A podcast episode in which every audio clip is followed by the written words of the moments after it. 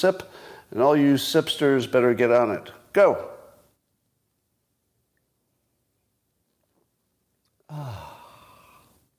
I'm thinking of making uh, merchandise for the simultaneous sip, you know, beyond beyond the uh, coffee cup.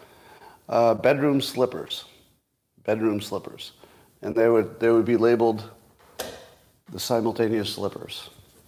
Yeah, that's my idea. Well, I saw a post today that uh, I can add to the list of reasons people don't have children. Reasons people don't have children. So you know it's expensive, and you know that, um, well, it's expensive, and there are about a million reasons not to have children. And of course, that's going to have a big impact on the population going forward.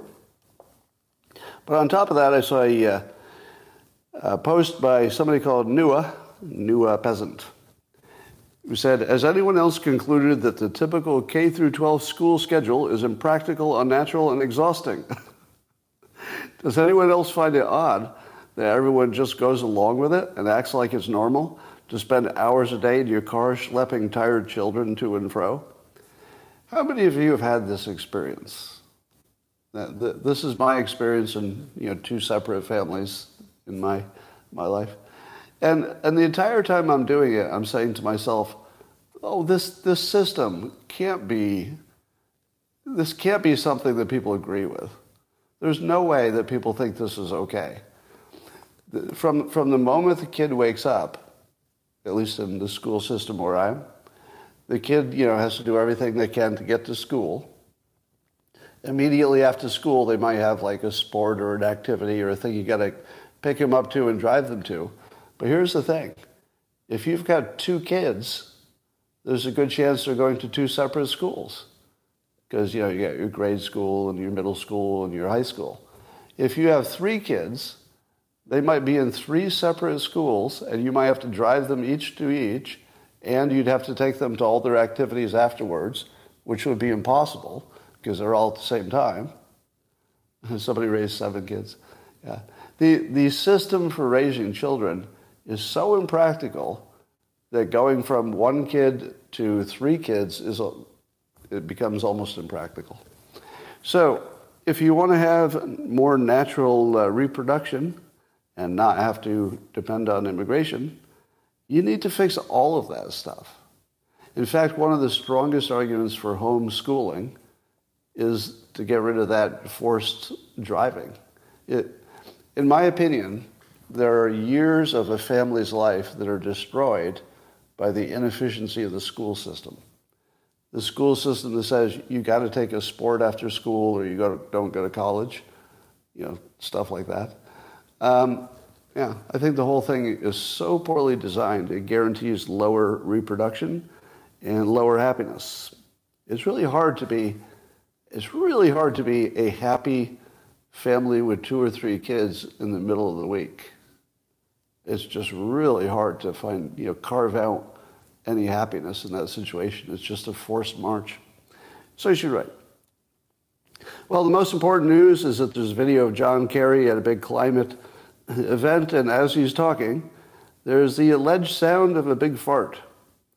Now, some say it's John Kerry farting. Some say it's just a sound. May not be a fart at all.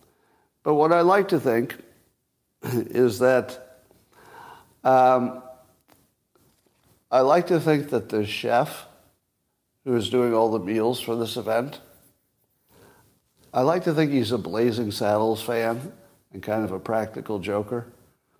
And he thought it'd be really funny to serve them all baked beans and have it turn into a scene from Blazing Saddles. So, so I just have this picture. If you remember the Blazing Saddles scene, where they, they all eat beans, the cowboys, they sit around the, the campfire and they just have outrageous gas, and, and that's the whole joke. I remember, I'm just picturing this entire scene, except instead of the cowboys, it, it's all the climate people. So it's John Kerry, it's Greta, you know, it's Bill Gates, and, the, and they're just coming from lunch. well, you, uh, do, do I have to complete the picture? Can, can I depend on you to finish the picture in your heads? so I don't have to get into the details. But it would be very funny. Very funny. And uh, if AI were sufficiently advanced, I would go to my text to image AI and I'd say, uh, do a scene that's like the Blazing Saddles uh, bean scene, except put in the climate people, John Kerry, make sure you throw in Greta, and uh, make sure that the farts are really loud and funny sounding. It would take me like five minutes to type that in, and I'd have the greatest meme of all time. Well, in other news, did you all see the video of the house that exploded in Arlington? So I guess police had some suspicion about a perp, and they surround the house, and the, and the whole thing just goes bam. You know, it didn't just blow up a little bit, like it blew up completely. Now, here are the things we're hearing today. None of this makes sense. The entire house exploded because of a flare gun. So they're thinking that the flare gun might have ignited some gas from an oven or something and blew up the whole house. Maybe. But then here's the funniest thing they're saying that nobody died and the perpetrator might still be inside. Inside what?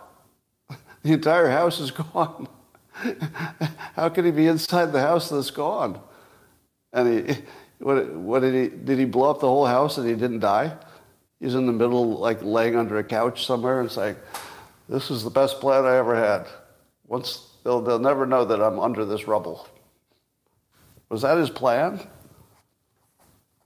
And then, and then apparently some people say he's posting on social media. Could that be true? and uh, I guess he's a cybersecurity expert, so that makes it interesting. He's a big anti-U.S. intelligence person. His, his last name is Yoo, and he looks like he's Chinese American. So people are saying, is he a spy of some kind? Because you're racist. You're all racist. That's your problem. Well, the funniest part of the story is that his last name is Yoo. It's James Yoo, Y O O. And if your last name is Yoo, wouldn't you change your name just to make things easier?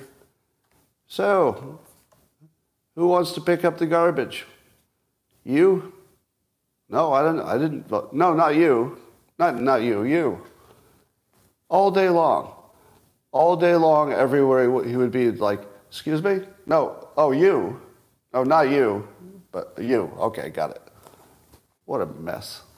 What a mess. Yeah, change that name. But the part of the story that uh, was not reported, but I, I very much suspect, is that I don't think James Yoo was in that house. I think James, I, I think John Kerry might have been. I'll wait.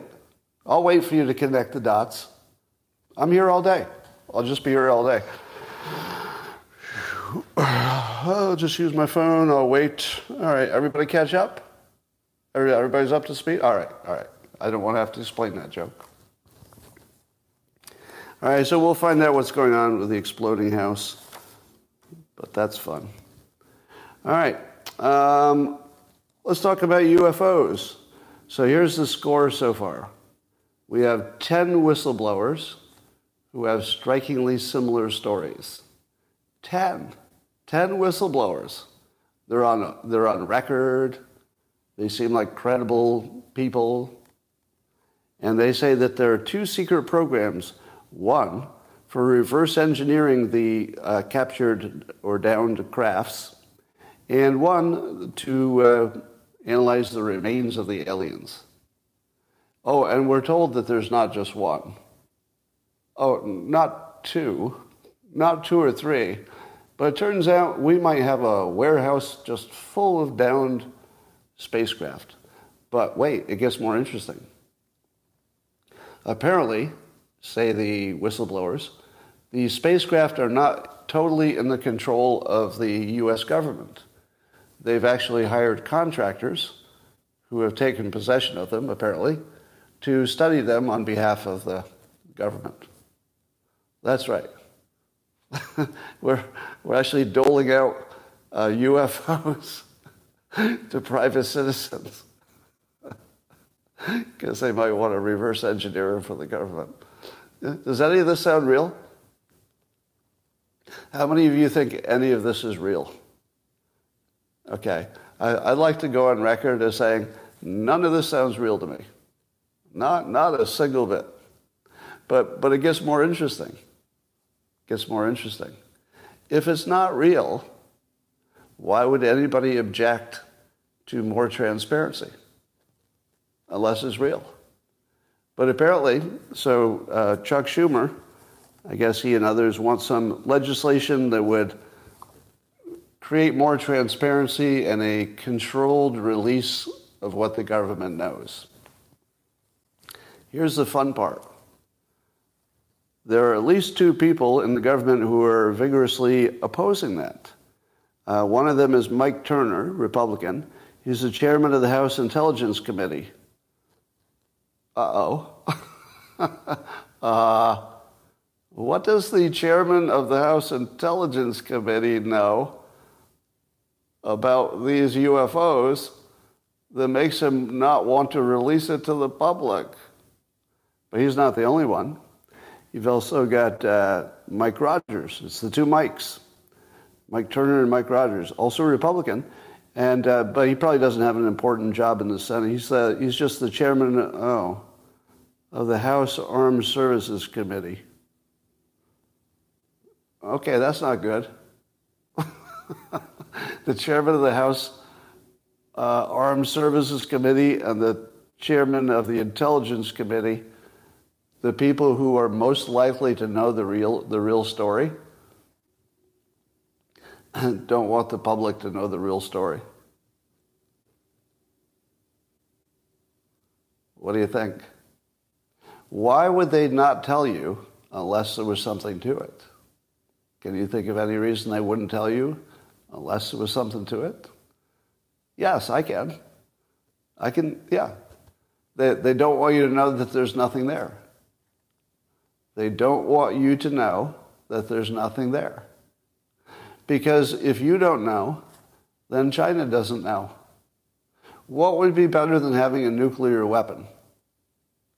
There's only one thing better than a nuclear weapon.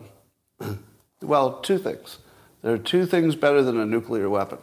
One is advanced alien technology, the likes of which no human could ever understand, They would be put into our arsenal and make it impossible to even have a war with the United States.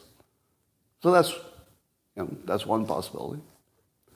The other possibility is that we just want them to think we have it or think we might have it so they don't mess with us.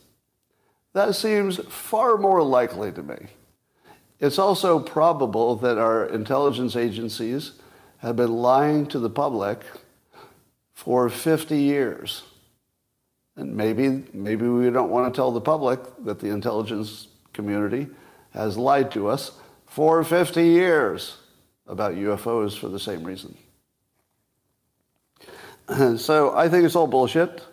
And I think that uh, the reason it's not being released is not because it would be secrets that would shock us to our core, but rather the secret would be there's nothing there.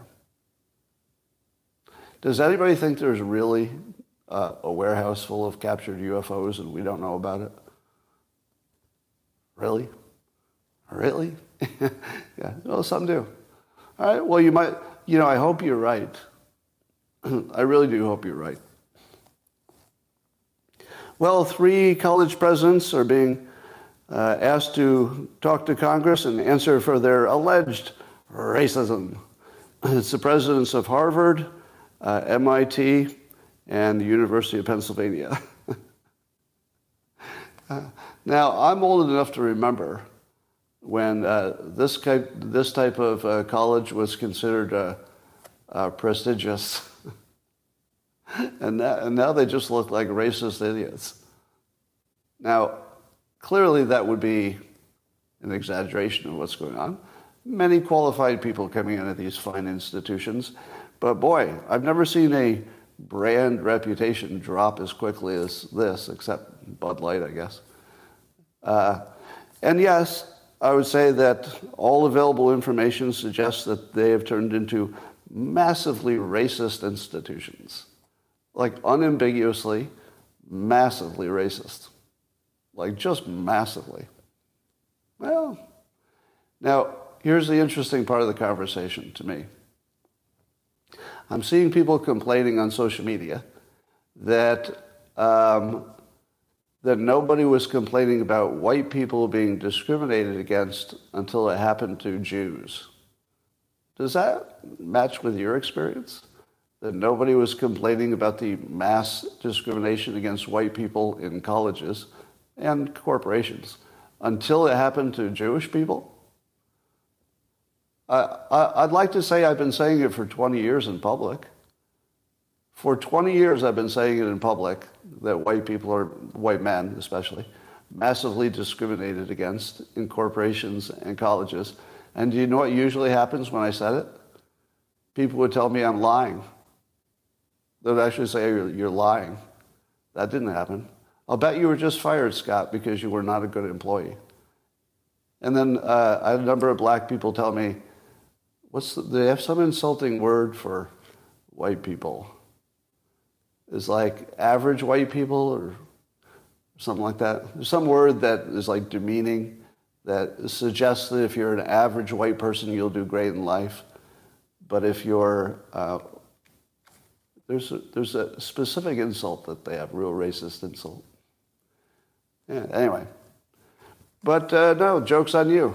It's been the case for 40 years. And uh, as Adam Townsend uh, said on X, first they came for MAGA, and I said nothing. because that's exactly what happened. They came for MAGA, and a lot of fuckers were silent about it. And here you go. It just got worse, just like you would expect. Well, if there's anything I've told you over and over again in politics, you know how people are always reading minds? They're like, if Trump does this, what he's really thinking is this. No, you can't read minds. Uh, what uh, somebody somebody said is this, and I say, okay, that's what they said, but you're interpreting what they're thinking. That's different, and you can't read minds. So, can we all agree there's no such thing as mind reading? Everybody on the same page? Have I finally convinced you? Finally. All right. My next story is uh, there's some new technology to read minds. Damn it. Damn it. I thought I was just getting ahead of this thing, and I lose again. Yeah, so they use AI. Brian Roemmele's talking about this. Um, there's a new discovery. AI was able to reconstruct images from your brain with 75% accuracy. Oh. That's right. they could put some kind of sensors on your head and they can reproduce what you're thinking with 75% accuracy. Now, you've seen this before. It's not the first time you've seen a story like this, but they seem to have increased the accuracy from about 50% you know, basically a coin flip, to 75%. But the 50% was not a coin flip. I should, let me clarify that. I don't mean there's a 50% chance of guessing and a 50% chance to get it wrong, because it's not a coin flip. I'm talking about they can look in your head and the, and the machine will draw a picture of the beach, and then they'll ask why you're thinking about it. You go, I was thinking about the beach. Now, that's not 50% because you could have been thinking about an infinite number of things, and 50% of the time, half of the time, it could pick out your exact thought from an infinite selection. So that's not a coin flip. That's like the most remarkable thing you've ever heard in your life. That 50% just went to 75. Do you think it's going to stop at 75? Nope. nope, it's not. So mind reading is real. How many of you saw uh, Jake Tapper of CNN interviewing members of The Atlantic, uh, a uh, disreputable, disgraced publication? Uh, Jeffrey Goldberg is editor there. He's another one of those disgraced journalists. Um, now, if you didn't know, and I always, I always tell you that you can't understand the news until you know the players, right? If I just said, there's a big publication called The Atlantic, and they wrote a story, you wouldn't know anything because you'd have to know who they are before you understood the story. who they are are basically a, a hip peace organization for Democrats, and who Jeffrey Goldberg is is someone that at least Republicans say is one of the most famous journalist liars uh, in the business. Right? So this is the lowest level of credibility. There's probably, I don't think there's a publication operating today that has a lower reputation than the Atlantic. Now, how many viewers would know that? How many CNN viewers would know that the Atlantic is a gigantic red flag for bullshit. No doubt about it. It's just a, a biased publication. Right? You wouldn't know that. You might think, oh, I've heard of the Atlantic. That's probably a serious publication. Nothing like that is the case. I'm not sure they try. There, there's no indication that they're trying to be legitimate. It looks like they're trying to be exactly what they look like a Democrat political organ. Anyway, so the Atlantic is leading the charge to get the public brainwashed into thinking that uh, they can determine what's in Trump's brain and that this time will be different than the first time. So, after several years of nonstop telling us that Trump was going to become a dictator, and nothing like that happened, and all he did was remove regulations and remove government interference and didn't start any wars, and he was the, the literal opposite of everything they said. So instead of saying, okay, we better try something new, they're doubling down on the thing that we observed didn't happen.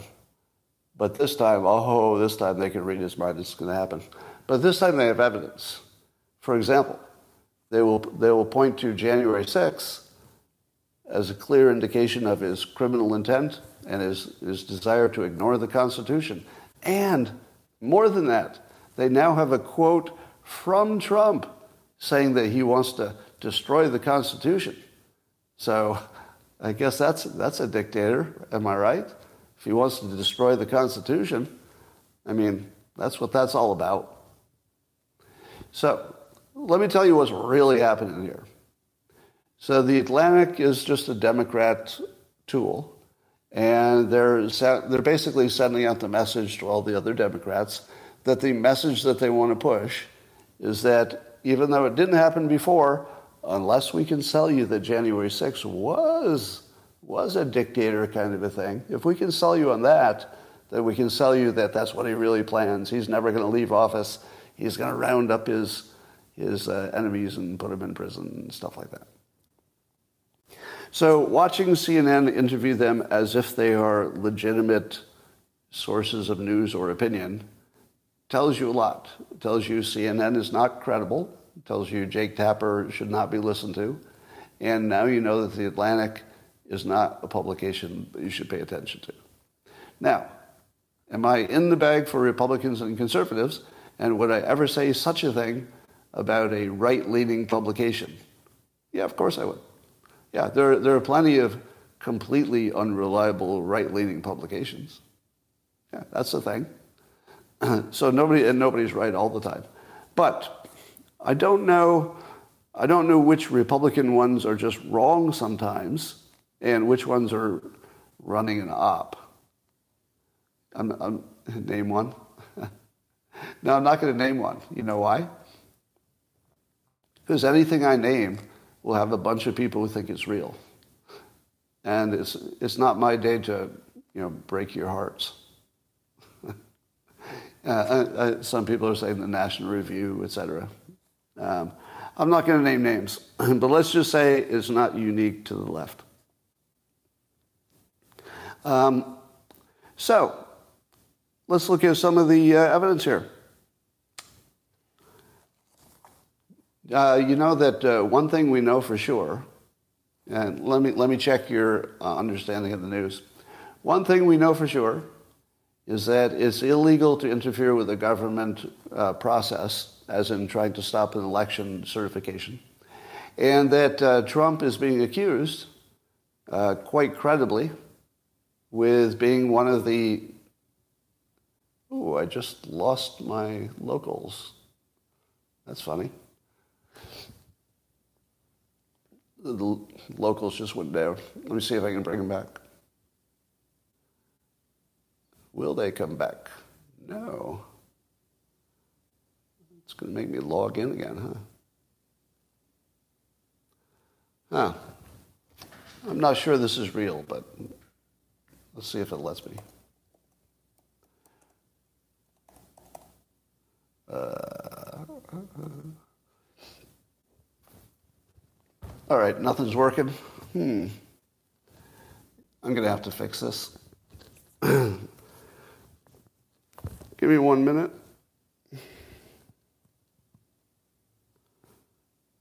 Uh, why does autofill always autofill the wrong stuff? It, uh,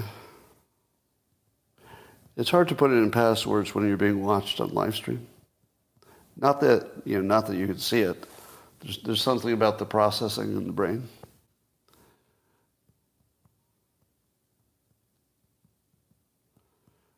All right, if that doesn't work, this is all I'm going to try. Yeah, looks like locals is just down. Dead as a doornail. Okay. We will uh, persevere. We shall persevere. I think uh, I think a number of the locals people will jump over here to YouTube in a second.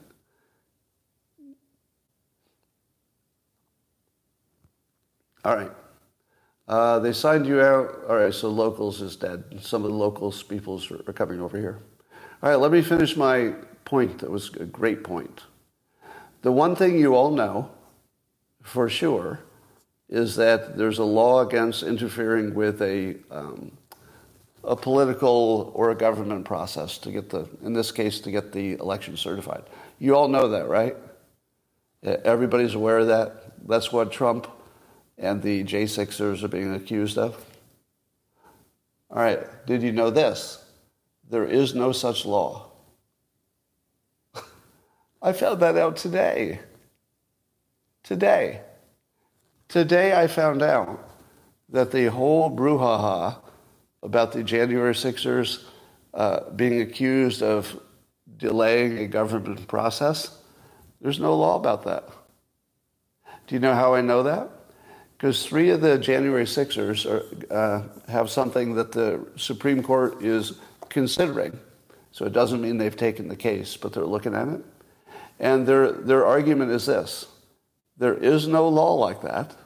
There has never been a law like that. And what the uh, prosecutors did was they took a completely different law and they tried to stretch it over. Here's what the law was that they stretched and you don't have to be in the Supreme Court to know that this isn't going to work.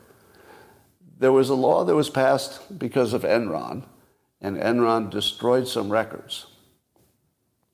Now, apparently, it's, it was illegal to, uh, to ask somebody to destroy records that would be part of a legal case.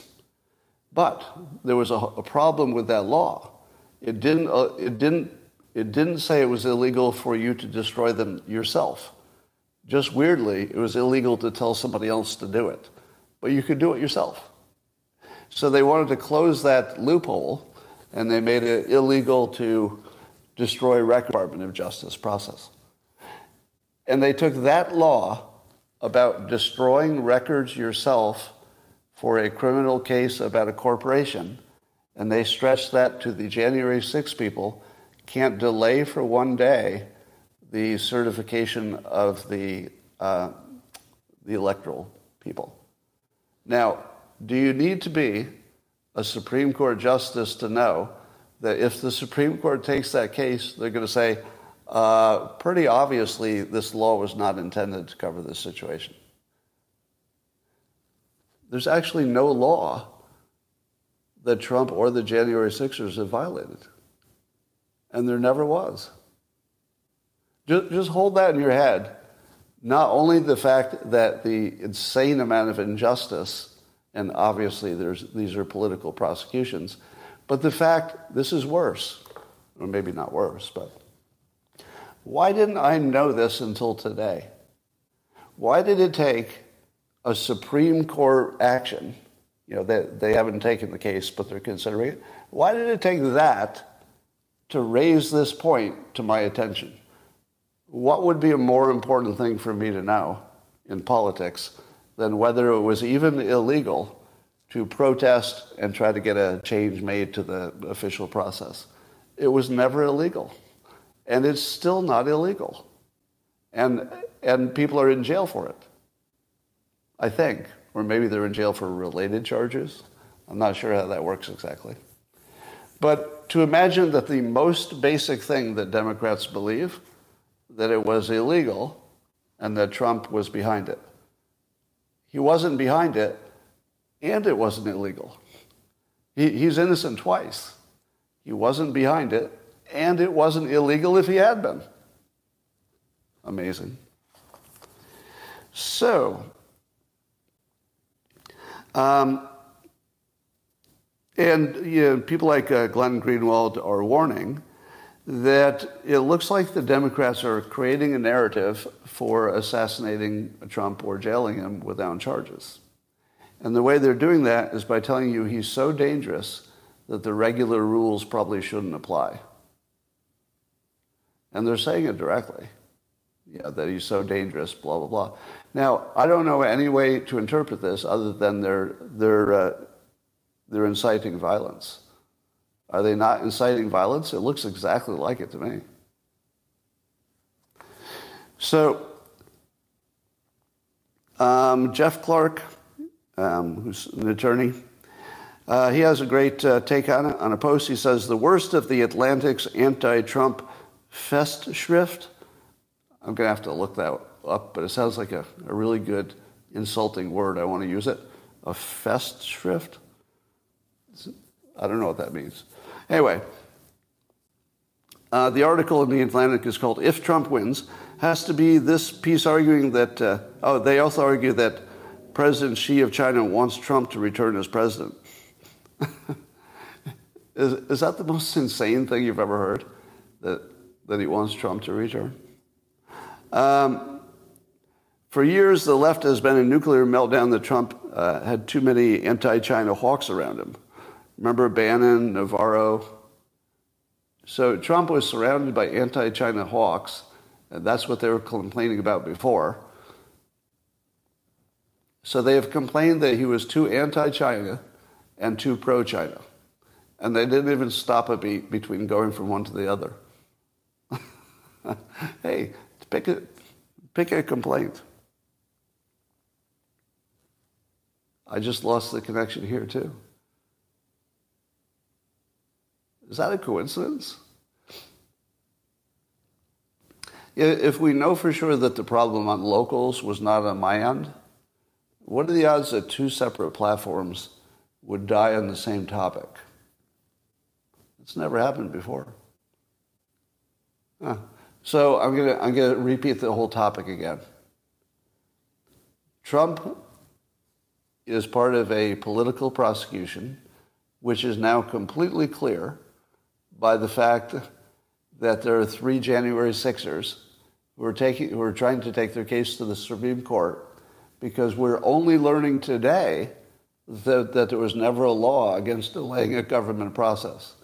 There was only a completely unrelated law that uh, the prosecutors stretched so far to the level of absurdity that there's no, there's no serious way that if the Supreme Court takes the case, they might not, but if they take it, there's no serious way that they could um, allow it to go forward. It, it, would clearly be overturned. You don't have to be a, a justice to know that.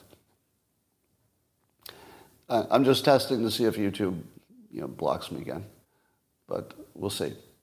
And then on top of that, um, Comer, who's uh, investigating the Biden crime family, as he calls it, um, now they have direct evidence in writing, you know, they have the documents, showing that Hunter Biden's company was paying Joe Biden on a regular basis from the company. So if Joe Biden had given money to his father, that might look like just a father helping out his, or you know, just a family member helping out. That's not illegal. But if it's coming from the company, you, you kind of lose all, you lose any uh, illusions you had that Joe Biden didn't know about what was happening, that he wasn't part of the operation, that it wasn't an influence peddling scheme, and that China is, is a key part of it, money from China. Now, now that we know that, how ridiculous does it look to see that the Democrats are saying that China doesn't want, that China really, really wants Trump? Don't you think they'd prefer the guy they're bribing and have been bribing for years? I think they'd prefer that. Don't know. Well, Conor McGregor is actually looking kind of serious about running for, uh, I guess it'd be president of Ireland. Uh, and the people he'd be running against are, you know, these old fossils. He might actually win. Uh, even Elon Musk commented about his odds of winning, you know, saying he'd win with one hand behind his back. Um, I don't know if that was just a joke or if he was showing support, but then Conor McGregor answered back and actually sounded completely serious about running for president. Now, how much would you like to see Conor McGregor? If you don't know, he's a, a you know UFC kind of fighting champion. I kind of would like it. I hate to say he seems like exactly the right person for the job. Doesn't that sound weird? That he sounds like exactly the right person for the job? Do you know who one of his uh, bigger influences is on the topic of personal success? Does anybody know that?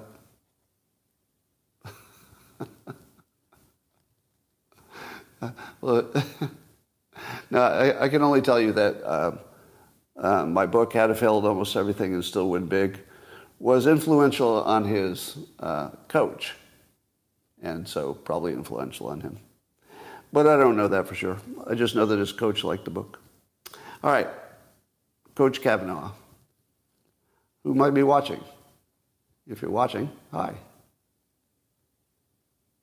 All right, um, do you believe it's true or a hoax that President Trump once said that he would uh, be willing to throw out the Constitution? Does that sound like a true statement? because everybody I hear is saying it's true. You know, the Democrats are all quoting it, and they're saying, no, he wants to throw out the Constitution. Do you think he said something like it? Because I kept seeing it, and it was, I was just ignoring it because it looked obviously false. But then it seemed like there was something he said in that domain, so I had to go look for it. So I guess he did post something on Truth. Um, and I guess this is what he said. So you tell me how you interpret this, okay? So this, see how you interpret it. Quote, now this is from Trump, and apparently he did say this. Do you throw the uh, presidential election results of 2020 out and declare the rightful winner, or do you have a new election? And then he says, a massive fraud of this type and magnitude allows for the termination of all rules, regulations, and articles even those found in the Constitution, Trump wrote in a post on social, um, and accused big tech of working closely with him, blah, blah, blah. Um, and then that got quoted as uh, Trump saying he wanted to terminate the Constitution. He wanted to terminate the Constitution. Do you see the part that they left out? So I read the part that they leave out when they talk about it. So he started with this hypothetical. It starts with a hypothetical. Do you throw the presidential election of 2020 out, or do you have a new election? So he's talking about two completely constitutional possibilities, which would be triggered if, for example, the Supreme Court said, "Oh, this election is too is too sketchy." So you're either gonna they're either going to change the result or say just run the election again. Would that be a process that you would find outside of the constitutional realm? Would it be outside the Constitution to have a conflict about the process to take the conflict to the Supreme Court and have the Supreme Court either reverse what happened or propose a solution such as another election. Now, that was the context. But if you take that context out, that the two solutions he was talking about very specifically was a new election or the Supreme Court reverses it. If you take that out, it says he wants to suspend the Constitution. It's a rupar. Yeah, it's a rupar. So I'm going to add this to the hoax, the hoax list. He very clearly is talking about doing it within the context of the Constitution. Uh, but he's also saying, it's, it's worded terribly, but uh, he says a massive fraud of this type in magnitude allows for the termination of all rules, regulations, and articles, even those found in the Constitution. Now, he says it allows for it, is he saying that he wants to do it as dictator?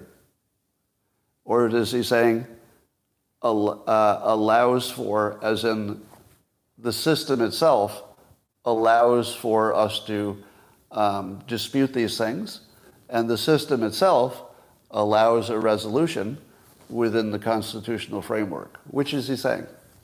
Well, he's saying it terribly, but it's quite obviously he means it within the constitutional framework. Now, let me ask you this. The, re- the one and only way you would disagree with him, uh, if you really did a good job of understanding it, is if you thought there was some question about whether the election was sketchy or not. You know, maybe there's a little doubt. That's not good enough. Would you agree? A little bit of doubt shouldn't be enough to overthrow an election because you have that every election. But suppose, suppose that you had proof that it was massively fraudulent. Under, the, under those conditions, what American citizen would be in favor of keeping the result? Now, that's not the case, it's not my opinion that there is massive evidence, or even any, that would be enough to change the outcome. I'm not aware of any evidence that would change the outcome. But hypothetically, because he's talking hypothetically, hypothetically, if the entire country could see massive, obvious rigging that did change the outcome, that's not the case, but hypothetically, if they did, what would be the correct solution? The correct solution would be to rerun the election or to change the result. But you would do it within constitutional bounds. So Trump did step in it. He did not do an elegant job of saying what he wanted in a context that would keep him from this happening. So that's a little bit on him. But it's fake news. It's fake news exactly like it looked like.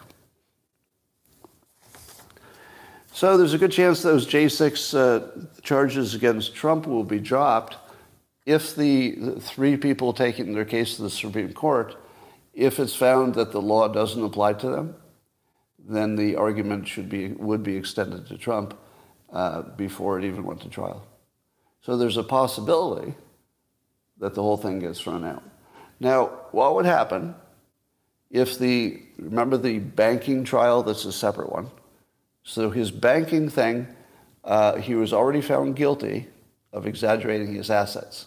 But when the bank, the Deutsche Bank executives um, testified, they said, "Oh, that's just normal. That's normal. Customers always exaggerate, so we don't trust them." So there was never there was never any risk that his exaggeration would have any real world effect. The the process guarantees that he can lie as much as he wants and it doesn't affect the outcome. It's designed that way. The, the bank does their own checking on the asset values. And they made money and they would do business with them again, they said. Everything was fine. From the bank's perspective, that even after they know about all the facts, they still say, that was no problem on our end because we're actually a good bank. do you know why it was no problem on their end? Because they know how to make a loan. They understand their own business. That's all it took for them to have no problem at all. So you've got this big old banking thing that the Democrats were positive was going to be the crime of the century. Not only not the crime of the century, it wasn't anything. It literally wasn't anything, at least of a legal consequence. And I'm guessing that this January 6th thing, at least the part about delaying the, uh, the, the official process, I think that's actually nothing. Actually, nothing. And these are the biggest things that the Democrats have been saying for years. Does it surprise you that they have to roll out this dictator thing now? They, they've got to go for the dictator thing because all the other things they said didn't pan out. Do you remember them? He's a clown, so he can't, he can't get anything done. They can't really say that because there is a body of uh, accomplishment to compare to Biden, and no, nobody's questioning whether he did things. You know, he did a better job on the border, et cetera. So, yeah, there, there's a real desperation on the Democrat part at this point to, uh, to, to sell this turd. All right. Um, Simon Rosenberg tweeted that the uh, economy is actually amazing and you just don't know it. So I'm going to give you his list. He, gives several uh, facts, Simon does, why the economy is amazing and doing great, actually. And you just, you just think it's not good. Now, going back to my earlier theme, do you remember I told you that if you don't know the players, then nothing they say makes sense? You got to know the players. So, who is Simon Rosenberg? Would he be an objective observer of fact? Would he be an economist? Because that's what I'd look to. I'd look for an economist who is an objective observer of fact to tell me the economy is either good or bad. So let's see what he is. I look at his profile. He's a political strategist. Uh oh, that's a red flag. He's a commentator. Uh oh, that's a red flag. He's a, he calls himself a hopium purveyor, which means an optimist. And he's going to say something optimistic, so that, that fits. Um, he's been part of the NDN DNC, uh oh, Democrat National Committee, the DCCC, whatever that is. He's been part of the Clinton War Room, uh-oh. Part of ABC News, uh-oh. And then he says, Slava Ukraine. Oh, God. Oh, God. so, how do you like his credibility so far? That's pretty low. And it's not low because he's associated with Democrats. It's low because he's, he's uh, such a team player if this were if this were a conservative or Republican, and they had the the opposite but equivalent profile, I'm not sure you should take them seriously, right? If they say I am a team player for my team, oh, and my team did great, you can ignore that. But here are the signs that the U.S. economy is doing well. And this will be your test for fake news, all right? Now, I don't know that these are true. So the first question is, are these even true? But there's a better question after that. So here are the claims from Simon Rosenberg, Slava Ukraine. Uh, the U.S. economy, the GDP growth was 5.2%. Inflation, zero last month. Zero. Uh, wage inflation growth remains robust. Strongest recovery in the G7. So we beat those other countries. Lowest uninsured rate in U.S. history. Lowest, I guess that's uninsured um, for healthcare. Um, median wealth is up 37% since 2020. And the Dow is nearing an all time high. Now, how many of those things are even true? Are you telling me that GDP is 5.2%? It's not even close to that, is it? I thought it was like three. Can somebody give me a fact check on that? The GDP is not over 5%. Over 5% would be blazing like no time in my life, right? I don't think any time in my entire life the GDP has been over 5. Has it? Do me a fact check. Even once in my life, in my entire life, has the GDP ever been over five? Yeah, it's like 3.1. It's around three.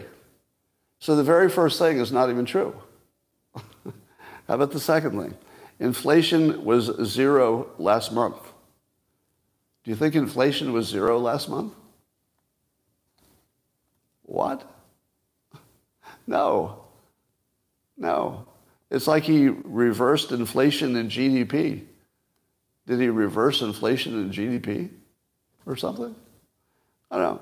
Where'd that come from? Then he says uh, uh, wage growth remains robust. So wages are going up, but inflation is not? Uh, okay. Are there any economists in the House? So wages are going up, meaning the cost to produce things is going up, but the inflation is not. That's the claim. and oh, oh, is it inflation that's five two and not GDP? Did he did he literally reverse inflation and GDP? Is that what happened? It might have. I don't know. Um, strongest recovery in the G7? Eh, maybe. Uh, but who, who uh, has the biggest debt? Can't you have the strongest recovery if you borrowed the most? And is that a good thing? Is it a good thing to be the one that borrowed the most? Because that's how you get a fast recovery. You borrow a lot and then the government spends and that boosts the economy. That's the worst way to boost an economy. That's bad news, not good news, if it's because of borrowing. Uh, lowest uninsured rate in U.S. history. Well, if that's talking about health care, uh, that might be true. I'll give them that one. The Republicans would say they have bad health care insurance, but probably a lot of uh, up, uptick. He says the median wealth is up 37% between 2020 and 2022. Is that even slightly possible? That's not even slightly possible, is it? Like, I, am not even going to research that. I know medium wealth didn't go up 37%. That's insane. At no, at no time in history did a number like that ever happen. At no time in history. Am I right? Uh, literally no time in history, including now, did wealth ever go up 37, median wealth, up 37% in two years. No, not in the 60s. You telling me in the 60s there was a two-year period where median wealth went up 37%? No. How about uh, the Dow nearing all-time highs? Is the Dow nearing all-time highs? I, I don't think it is. what? All right, but here's the funnier part. Let's see if you caught it. Uh, he's saying that infl- uh, that there's no inflation. But I would argue that the GDP is partly an inflation number. In other words, whatever that number is, everything costs more, so it makes the GDP look like it's going up. The GDP is a fake number now because of inflation. If inflation were constant and low, then the GDP number is like, that's a, sort of a solid number you could look at. But if inflation is going up, it means the price of everything is going up, so when you add together the, all the things you sold, all you're catching is the inflation. You're not catching any productivity. You're just catching inflation. So he's, he's touting the GDP, but really it's just a mark of inflation, which is bad at the moment. He says the wage growth remains robust. Do you know why wages are growing? Because of inflation. wages grow because people can't afford to buy food so the union says, look, you're going to have to give us more money because our, you know, everything's too expensive now. We can't buy food with this, this level of pay. How about uh, Uh, the median wealth up 37%, which of course didn't happen. But let's say the median wealth did go up. Do you know why? Inflation. The, the value of my house is up, I don't know, 20% in the last few years. But is that because I have more money now? No, I have less money. I have way less money. Way less money than I did two years ago. But my house on paper is worth more. But it's actually worth less. But on paper, it looks like it's worth more because of inflation. So here's somebody who couldn't sort out the inflation from the real numbers and the real numbers from the fake numbers. And if you're a Democrat, you're going to read this and you're going to say, wow, he, he made a good point there.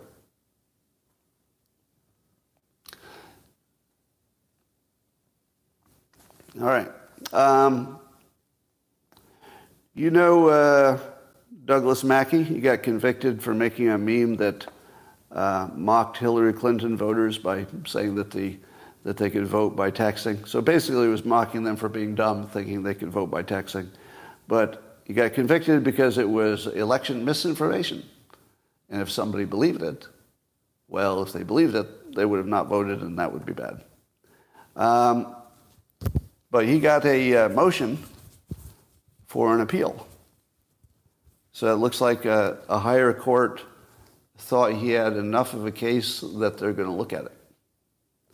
I think that his uh, conviction will be thrown out. I'm going to I'm going to predict that uh, he will not be convicted of a joke. But just to give him a little bit of support, uh, I showed him the Dilbert Reborn comic that normally is available only to subscribers, but it was about Dilbert being arrested for a meme. So I was supportive of, uh, of Douglas Mackey. Uh, he saw it this morning and thought it was funny. I'm glad he can still laugh. All right. Uh, the next debate coming up, presidential debate on the Republican side, is down to four people who had enough good polling numbers to qualify. So Chris Christie made the top four. I did not see that coming. I did not see Chris Christie making the final four. I thought he'd be one of the first, first down. But he's there. Uh, so it's DeSantis, Nikki Haley, Vivek Ramaswamy, and Chris Christie. Now, um, I thought that when the lesser candidates dropped out, that Vivek would get more of a bump. But to me, I think, I think Vivek's um, best strategy is the one he's doing, which is the more you see of him, the more you like. Now, that doesn't mean every one of you. So if, if you have the uh, if you have the opposite opinion, you know, I respect that. But I would say that Vivek was sort of an unknown. You know, Christie is unknown. The more you know about Vivek, the more you like him. So now, if you can get him down to a group of four people in a debate, his power increases. I don't think that seeing more of Chris Christie makes you like him more. Am I wrong? I don't believe extra exposure makes him extra good. Um, that might be the case for Nikki Haley, but I don't think it's the case for DeSantis. So what we might see is both Nikki Haley and Vivek make, uh, make a little move here. And then if we see Vivek, for example, doing well in one of the first two primaries, could get interesting. Could get interesting. All right, we'll keep an eye on that.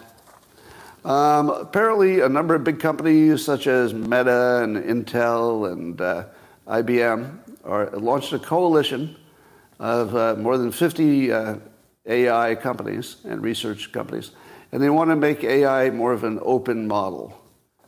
They want to make it open so that whatever happens in AI is available to the industry in general. Now, do you know why they want to do that? Because they all lost. These are all the losers. These are the people who do not have, or, in their own minds apparently, they don't have a shot at being the AI company. So they can't compete with Grok. They can't compete with OpenAI. They probably can't compete with ever, whatever Apple's going to come up with. Apple is notably missing in this. Uh, Amazon, Amazon is notably missing, probably because those are two companies that will have their own proprietary AI. So all the losers are pretty scared. And they're like, um, we, we're in a lot of trouble if we don't have AI. So, oh, I've got an idea. Uh, AI should be open. Yeah, that's it. Everybody should have access to it. So we'll see what happens with that. Um, do you think that Trump wants uh, revenge and to punish his critics? Do you think that's true? He says it directly. He wants revenge. So should you be afraid of him? Because he wants revenge. Do you think that Trump will weaponize government if he's elected? Will he weaponize government to go after Democrats? Yes, he will. Yes, he will. will, will those Democrats be people who did real crimes and should really pay? Probably. Probably. So how you feel about this has more to do with whether you think that is justified. If you think he's just going after political enemies, well, it's the worst thing in the world. I'm not in favor of that at all. If you think that he's going after using a legal process, people who did flagrantly illegal things to him and tried to end the republic as we know it, well, then it sounds a little better. Because revenge, here's how I hear it. When Trump says revenge, I don't really hear it like revenge. You know, I'm too close to it. I, am I'm, I'm too, too uh, involved. Here's how I hear it. I hear that you tried to illegally fuck us for years, and we're going to make sure you pay for it. I'm totally in favor of that. If you want to call it revenge, that's just shorthand. But there, there, there is a body of people who have been very much trying to jail and ruin people like me. And they did it for political gain. They didn't do it for moral reasons, nothing like that. It was for political gain. If somebody fucks you for political gain, revenge is completely appropriate. Completely. Yeah. Now it has to be within the legal the legal framework. You know, I'm not talking about death squads. Don't want that. Uh, but within the legal framework, yes, there should be there should be hell to pay for this. The the amount of pain that they've created for their own personal gain is, I mean, it, it's not Hamas level, but it's whatever is the uh, lesser violent version of that. I would say it's violent because jailing people on trumped up charges is violence. Would you agree? Putting people in jail is violence putting innocent people in jail is violence. Yeah. Talk to uh, Derek Chauvin. Yeah, putting innocent people in jail is violence. There's no way around that. So, all right. So I did a little uh, poll in which I asked people, uh, would they favor Trump becoming a dictator in America? How do you think that went? 78% of respondents said, yeah, yeah, we want Trump to be a dictator. you idiots. now, I know you're joking, all right? I, I, get, I get that it's a joke. I get that you're trolling. And I get that the way people interpreted it was uh, you'd rather have a Trump dictator than a current version of a Biden dictator. Because if you think Biden's already a dictator because he's jailing his political opponents and, and stifling free speech, which is pretty much the, that's kind of the definition of a dictator. Uh, if, so if you think Biden's a dictator, then the way you're answering the question is, you know, uh, I'd, I'd take Trump as a dictator over that. But here's what you should have done. You should have had zero response to yes, we want a dictator. You know why, right? You just handed the Democrats the win. All they have to do is publish my poll. E- even unscientific as it is, it's just a Twitter poll, but as unscientific as it is, that's going to be a fucking headline tomorrow. Do you know that, right? Somebody's going to publish that as part of a story that says, yes, Republican uh, voters do want a dictator. You don't want a dictator. You were supposed to say no because that's your actual opinion. You know, I'm not, I'm not asking you to lie. Your actual opinion is you don't want a dictator. If you had said that, then it would have really worked in your favor because you could say, look, there's no Republican, there's not even one Republican who wants a dictator. Even their own person they don't want as a dictator. I, I could not have made this easier for you. It should have been easy. Oh, that's their biggest, their biggest weapon is the belief that Republicans would support a dictator. And then you fucking voted for it by 80, like uh, 80%. 80% of you thought it'd be funny to say, yeah, we like a dictator. That is the worst practical joke ever. you just gave away the country. The reason I published it is I didn't really imagine anybody would be dumb enough to say yes, even as a joke. I, I, I couldn't process it. So you're right. Probably is my own damn fault. But somebody was going to ask the question, right? If I didn't ask that question, somebody would have. But it's going to be taken as people being serious, and then it's a problem. So if I could give you any advice, you should be honest about that question I mean, if you really want a dictator, I'd like to know that so I could oppose you because I don't want a dictator. But if you want to win, don't joke about that. Don't joke about that if you want to win. Play to win. Play to win. So that's my lesson for you today. Uh, and some of you are saying, I was honest. I do want a Trump dictator. All right. if, if you want to lose, just keep saying that. Free speech. Well, I don't think you believe it, so. But then we mock the media. Mocking the media doesn't work because only your own team sees it. The Democrats will just see that a bunch of Republicans want to conquer the country and have a dictatorship. Yeah, it's like the right, it, it does almost feel like Republicans are trying to lose sometimes. It does actually feel that way. I don't think they are, but they, they act in a way that from the outside you think, hmm, I don't know. Would Trump want to be king? You know, here's the thing. Anybody who had an opportunity to be king would probably take it you know, except the Duke of whoever, Duke of Wellington, I guess. Um, but it's not really an option. And I think Trump would far, I think Trump's best bet for his family and everything else in his legacy is to just be a really good president. By far. That's what he could do for his kids. Um, that's what he could do for the country. Just be a good president. That's all anybody wants.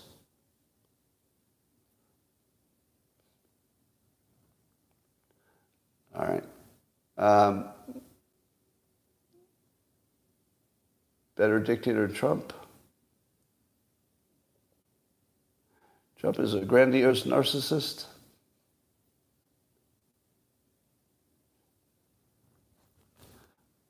Um, your show buffers at 30, 34 minutes after an hour on almost every show.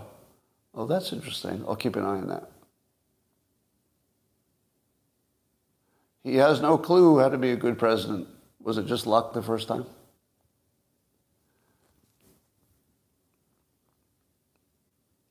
All right. Um, and reacting over breaking more stuff.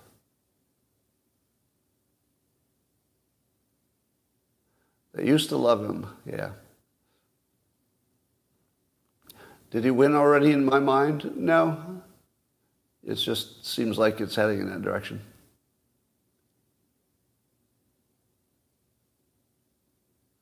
Could crime be solved by fixing the prison system? Well, not solved, but you know, there's nothing you couldn't make better. 75% of your poll. It was several thousand. The, the Twitter polls, you don't really need to give the number because I, I wouldn't have told you to the number if 10 people responded, but on a big account, I'll get, I'll probably get two to 10,000 respondents.